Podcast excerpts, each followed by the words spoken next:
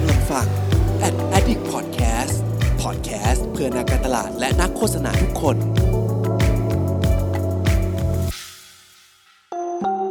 รู้ศัพท์รู้ภาษา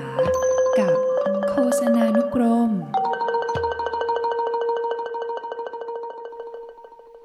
คำศัพท์คำที่196คือคำว่าโจโมโจโมย่อมาจากคำว่า Joy of Missing Out ซึ่งแปลว่าความสุขที่ได้พลาดบางสิ่งบางอย่างไป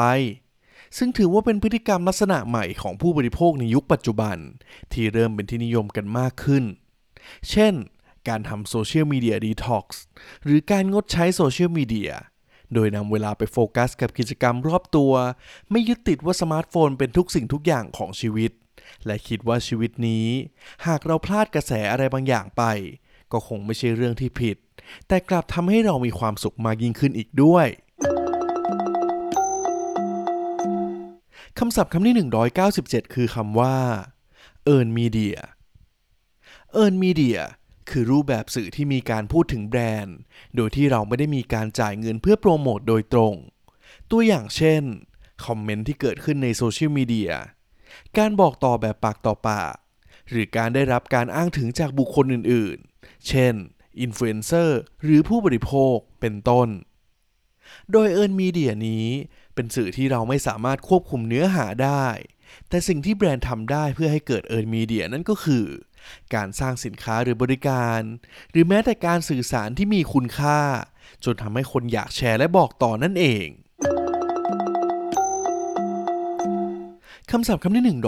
198คือคำว่า workflow workflow คือเครื่องมือและแนวคิดที่สำคัญอย่างหนึ่งในการช่วยจัดการระบบการทำงานให้สามารถทำงานได้อย่างลื่นไหลและมีประสิทธิภาพมากยิ่งขึ้นโดยลักษณะของ Workflow คือการจัดลำดับการทำงานตั้งแต่ต้นจนจบซึ่งหลายๆองค์กรมักนำ Workflow มาเป็นคู่มือการทำงานสำหรับพนักงานภายในองค์กรซึ่งจะช่วยให้การทำงานสามารถดำเนินการได้อย่างถูกต้องตามลำดับนั่นเองครับคำศัพท์คำที่199คือคำว่า Methodology Methodology หมายถึงระเบียบวิธีวิจัย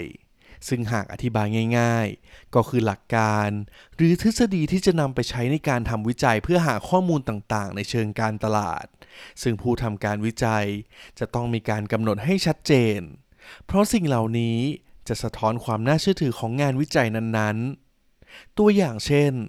วิธีการวิจัยแหล่งข้อมูลรายละเอียดกลุ่มคนที่เราจะทำการศึกษาวิธีการสุ่มตัวอย่างวิธีการเก็บข้อมูลและวิธีการประมวลผลเป็นต้น